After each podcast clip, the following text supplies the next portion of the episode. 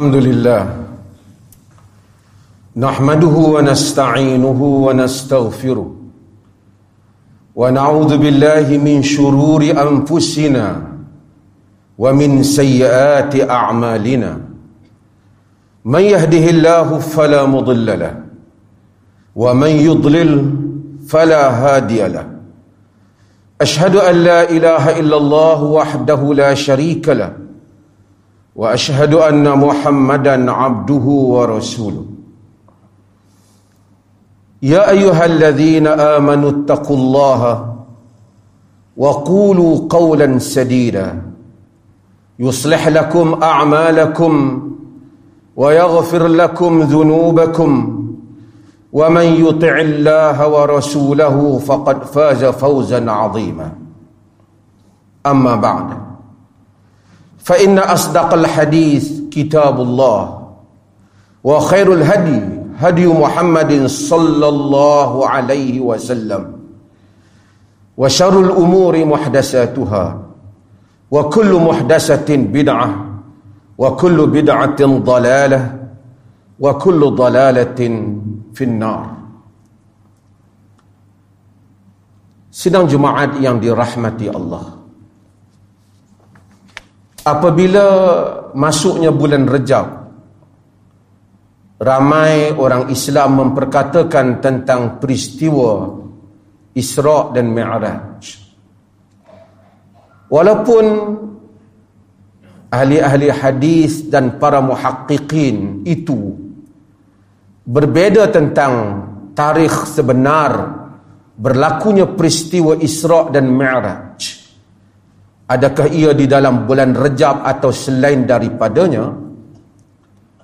Namun umat Islam keseluruhannya beriktikad kebenaran atau benarnya satu peristiwa yang besar yang berlaku di dalam hayat Nabi yaitu peristiwa Al-Isra' dan Al-Mi'raj. Isra' merupakan perjalanan Nabi sallallahu alaihi wasallam daripada Masjidil Haram ke Masjidil Aqsa. Seperti mana yang Allah nyatakan di dalam kitabnya dalam surah Al-Isra, Subhanalladzi asra bi'abdihi lailan minal Masjidil Haram ila Masjidil Aqsa. Maha suci Tuhan yang menjalankan hambanya pada waktu malam daripada Masjidil Haram ke Masjidil Aqsa sementara Mi'raj ialah peristiwa dari bagaimana Nabi sallallahu alaihi wasallam daripada Masjidil Aqsa naik ke langit dan mengambil titah perintah Allah Azza wa Jal dan melalui peristiwa-peristiwa seperti yang disebut di dalam hadis-hadis yang sahih. Apapun para ulama yang membincangkan tentang hikmah peristiwa Isra' dan Mi'raj. Peristiwa Isra' dan Mi'raj bagaikan satu jemputan Allah kepada Nabi Muhammad sallallahu alaihi wasallam supaya melalui merasai kebenaran ajaran yang diimani selama ini dan menerima nikmat itu dari Allah Azza wa Jalla dengan dibawa naik ke langit. Ahli-ahli sirah yang berijtihad menyusun kronologi peristiwa-peristiwa di dalam sirah. Mereka menyatakan peristiwa Isra' dan Mi'raj ini berlaku setelah baginda Nabi sallallahu alaihi wasallam melalui beberapa kejadian dan peristiwa getir yang benar-benar mencabar perasaan baginda yang benar-benar menguji ketabahan dan kesungguhan dakwah yang dibawa oleh Nabi sallallahu alaihi wasallam. Meninggalnya Abu Talib bapa kesayangan Nabi yang memberikan pelindungan kepada baginda wafatnya Khadijah istri yang sentiasa memberikan sokongan kepada baginda peristiwa baginda telah dilontar batu dihalau oleh penduduk Taif. Apabila baginda melihat dakwah ditolak di Mekah, Nabi sallallahu alaihi wasallam merancang supaya satu perjalanan di, dilakukan dengan pergi ke Taif. Mudah-mudahan orang-orang Taif menerima dakwah. Nabi pergi dengan Zaid bin Harithah dalam keadaan dengan penuh harapan orang-orang Taif menerima dakwah baginda sallallahu alaihi wasallam. Duka cita penduduk Taif. Bagi rumah-rumah yang diketuk oleh Nabi menjemput mereka kepada Islam. Mereka bukan saja tidak menerima dakwah itu.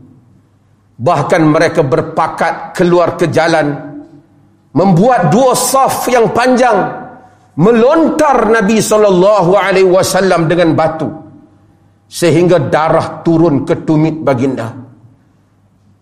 Peristiwa yang dahsyat dihalau, dilontar dengan batu oleh kanak-kanak dan orang dewasa, dicerca dan dimaki hamun.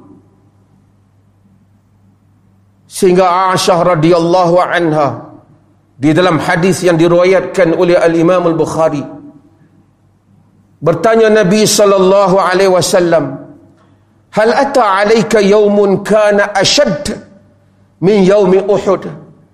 Pernahkah kau lalui hari-hari yang lebih dahsyat kejadian yang lebih dahsyat daripada peristiwa peperangan Uhud? Nabi sallallahu alaihi wasallam kata kana ashaddu ma laqitu minhum. Yaumal aqabah. Yang paling dahsyat ialah hari aqabah iaitu satu tempat di Taif. Idza aradtu nafsi ala abdi ya lail bin abdi kulal. Ketika aku membentangkan dakwah kepada bani ataupun kepada kaum keluarga abdi ya lail bin abdul kulal yakni penduduk Taif. Dahsyatnya peristiwa itu dilalui oleh baginda Nabi sallallahu alaihi wasallam. Kemudian seakan Allah memujuk baginda dengan menghadiahkan peristiwa Isra dan Mi'raj. Hadiran jemaat yang dirahmati Allah. Agama kita ini tidak ditegakkan hanya dengan bersalat dan berzikir di dalam masjid. Agama ini ditegakkan di samping farduan kefarduan yang kita ketahui ialah ditegakkan atas kewajipan melaksanakan dakwah kewajipan berjuang untuk mempertahankan agama. Orang-orang yang hanya berzikir menunggu untuk masuk syurga apabila mati dia sebenarnya bermimpi dengan mimpi yang salah. Agama adalah perjuangan agama adalah pengorbanan Allah Subhanahu wa taala menyebut di dalam surah Al-Baqarah am hasibtum an tadkhulul jannah walamma ya'tikum mathalul ladzina khalu min qablikum massathumul ba'sa wad-dharra wazulzilu hatta yaqula ar-rasul والذين آمنوا معه متى نصر الله ala inna nasrullahi qarib. Adakah kamu sangka kamu boleh masuk syurga? Allah tanya kita. Sedangkan belum datang kepada kamu ujian kesusahan seperti mana yang mengenai orang-orang yang sebelum daripada kamu. Sehingga keimanan mereka digoncang Sehingga berkatalah Rasul dan orang-orang yang bersama dengannya, bilakah pertolongan Allah? Sesungguhnya pertolongan Allah itu dekat. Inilah Islam yang dipahami oleh para sahabat. Inilah Islam yang diwarisi daripada Rasulullah sallallahu alaihi wasallam. Syurga diperolehi dengan perjuangan menegakkan agama menjadi tanggungjawab bagi setiapnya mengucap asyhadu an la ilaha illallah wa asyhadu anna muhammadar rasulullah mempertahankan agamanya. Dari dihina dari dicerobohi Allah Subhanahu wa taala menyebut innallaha ashtara minal mu'minina anfusahum wa amwalahum bi anna lahumul jannah yuqatiluna fi sabilillah. Fayaqtuluna wa yuqtalun. Allah membeli daripada orang beriman. Allah beli daripada mereka. Diri mereka nyawa mereka dan harta mereka. Bahawasanya bagi mereka itu adalah syurga. Mereka berjuang pada jalan Allah mereka membunuh dan mereka dibunuh. Yakni kalau singkiranya sehingga ke peringkat itu para sahabat radhiyallahu anhum tidak hanya mengamalkan fadail untuk memasuki syurga. Mereka berjuang seperti mana nabi yang dikasihi oleh Allah berjuang untuk agamanya. Kalaulah syurga diperolehi dengan sekadar mengaku mengasuh Islam datang salat lima waktu dan tunggu hari untuk memasukinya tentulah Allah tidak mengenakan ujian kepada nabinya dan tidak perlu para sahabat bermati-matian turun ke medan mengorbankan nyawa dan harta tetapi syurga itu diperolehi dengan perjuangan dan itulah yang dipahami oleh para sahabat radhiyallahu anhum ajma'in Lihatlah Sayyidina Abu Bakar Siddiq radhiyallahu anhu. Siapa yang tidak kenal dengan Abu Bakar Siddiq? Orang yang paling Nabi kasihi, orang yang paling rapat dengan Nabi. Apabila baginda sallallahu alaihi wasallam wafat, adakah Abu Bakar duduk tunggu di rumahnya untuk tunggu hari mati? Seperti mana sebahagian manusia pencen menunggu hari mati? untuk masuk syurga tidak bahkan Abu Bakar meneruskan perjuangan Nabi sallallahu alaihi wasallam menanggung bebanan agama. Padahal Abu Bakar dijamin syurga. Pada hari orang-orang murtad dan enggan membayar zakat. Apa kata Abu Bakar? Apabila bangkit menghadapi gelombang murtad dan keingkaran terhadap zakat. Kata Abu Bakar dengan kalimat yang terkenal. Ayan kusuddinu wa ana hayy. Kata Abu Bakar adakah agama menjadi lemah?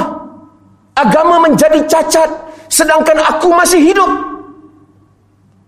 Maksudnya selagi aku masih hidup aku tidak akan membiarkan agama ini menjadi cacat.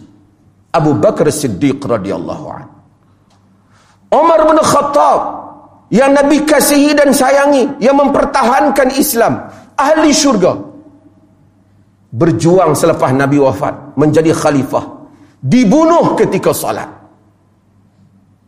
Osman bin Affan menjadi khalifah sehingga 90 tahun usianya dibunuh di dalam rumahnya oleh pemberontak.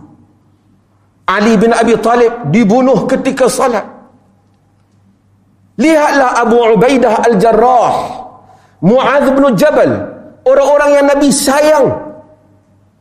Apabila Nabi telah wafat mereka tidak tunggu di rumah mereka Mu'adh bin Jabal Abu Ubaidah Al-Jarrah kuburnya di dataran Syam di Jordan. Jauh meninggalkan Madinah. Meninggalkan bandar Nabi.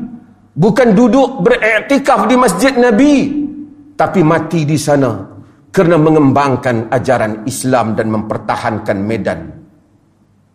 Lihatlah Abu Ayyub Al-Ansari yang mana Nabi sallallahu alaihi wasallam menjadi tetamu di rumahnya.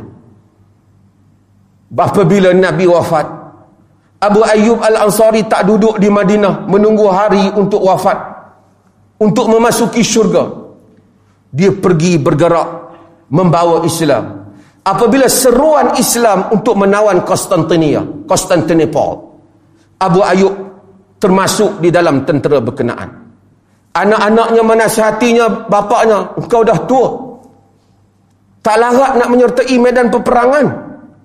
Kata Ayub, Allah menyatakan, Infiru khifafan wa siqalan. Wajahidu bi amwalikum wa anfusikum fi sabilillah.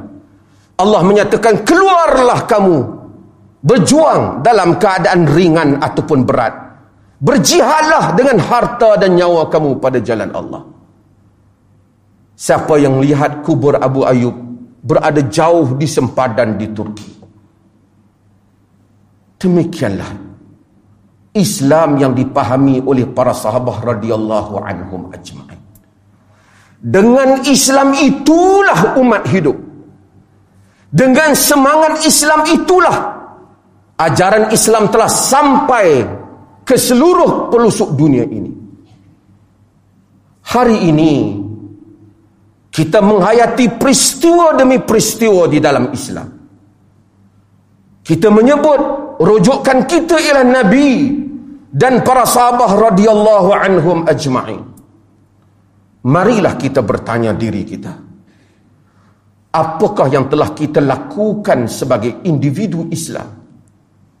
di dalam menyebarkan dakwah Nabi. Apakah yang telah kita lakukan sebagai individu Islam, sebagai seorang Muslim di dalam mempertahankan ajaran Islam? Apakah yang kita lakukan di dalam mempertahankan sunnah dan mempertahankan apa-apa cercaan dan penghinaan kepada umat Islam? Dan bandingkanlah diri kita dan para sahabat radhiyallahu anhum dan bandingkanlah janji syurga yang Allah Azza wa Jalla janjikan untuk orang-orang yang bangkit mempertahankan agama. Mudah-mudahan peristiwa demi peristiwa yang kita lalui menghayati sirah Nabi sallallahu alaihi wasallam menjadikan kita insaf tentang makna hakiki bagi ajaran Nabi kita Muhammad sallallahu alaihi wasallam dan bagaimana untuk kita mengamalkannya. بارك الله لي ولكم في القرآن العظيم ونفعني وإياكم بالآيات وذكر الحكيم.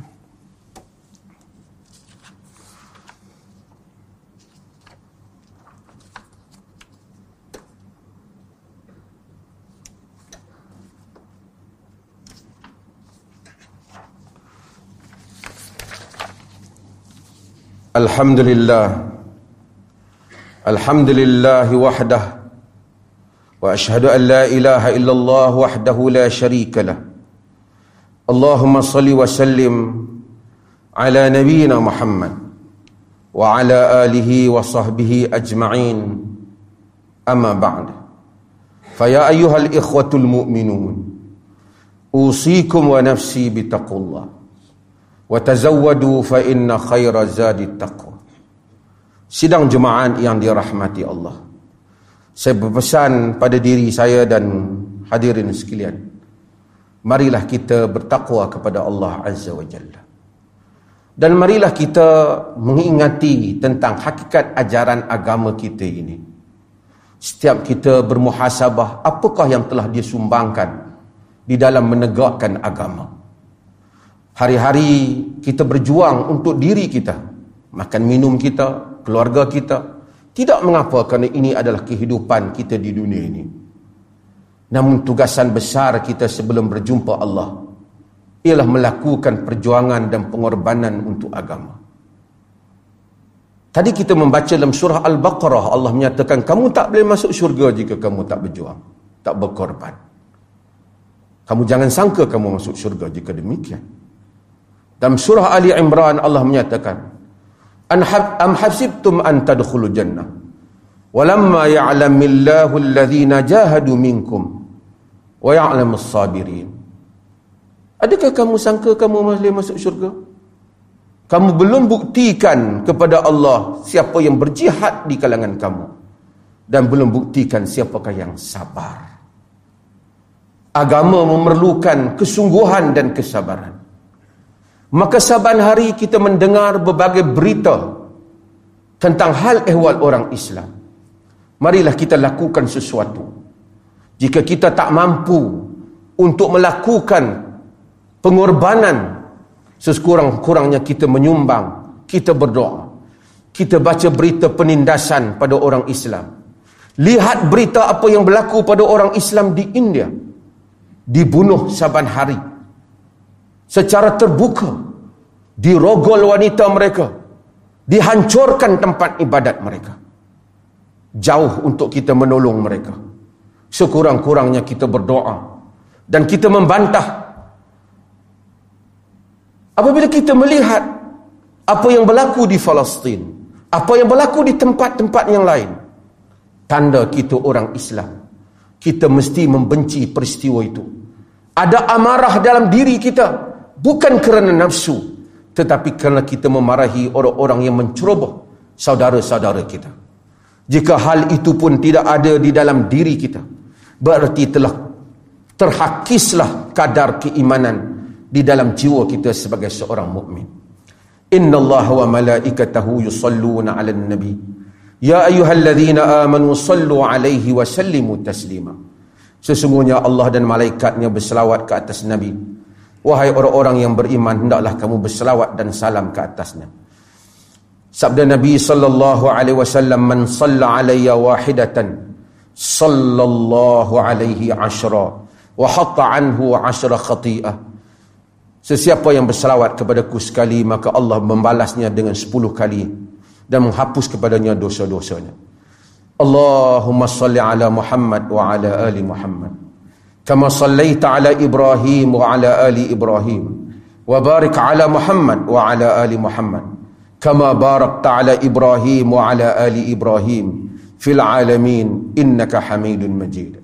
اللهم اغفر المسلمين والمسلمات والمؤمنين والمؤمنات الأحياء منهم والأموات إنك سميع قريب مجيب الدعوات وقاضي الحاجات اللهم إنا نعوذ بك من البرص والجنون والجذام ومن سيء الأسقام Ya Allah berikanlah petunjuk hidayah serta rahmatmu kepada kami sekalian hamba-hambamu dan kepada pemimpin kami terutama raja pemerintah negeri Perlis Tuanku Said Sirajuddin Ibnu Almarhum Tuanku Said Putra Jamalul Lail dan Raja Muda Perlis Tuanku Said Faizuddin Putra Ibnu Tuanku Said Sirajuddin Jamalul Lail serta kaum kerabat baginda supaya sentiasa beramal dengan kitabmu dan sunnah Nabi Muhammad sallallahu alaihi wasallam. Engkau lanjutkan usia baginda berdua dalam keadaan selamat sihat sejahtera dan semoga dengan kesihatan yang baik yang telah engkau kurniakan kepada baginda berdoa terlaksananya pemerintahan yang adil lagi diradai olehmu. Ya rahman ya rahim kami memohon kepadamu dengan segala kerendahan diri sebagai hamba engkau indahkanlah akhlak kami. Engkau perbaikilah pergaulan antara kami. Engkau peliharalah kami dari penyakit lemah malas berpemikiran dangkal dan buruk budi perketi. Ya rahman ya wadud baikilah keluarga kami anak isteri kami, saudara mara kami, jiran tetangga kami dan seluruh mereka yang engkau kasihi. Engkau jadikanlah kami umat yang mempunyai ketinggian akal dan budi, mempunyai minda yang unggul dalam menguruskan kehidupan ini dan menjadi teladan yang baik kepada manusia yang lain. Rabbana atina fid dunya hasanah wa fil akhirati hasanah wa qina adzaban nar. Innallaha ya'muru bil 'adli wal ihsan wa ita'i dzil qurba wa yanha 'anil fahsya'i wal munkari wal baghi يعظكم لعلكم تذكرون. الله أكبر.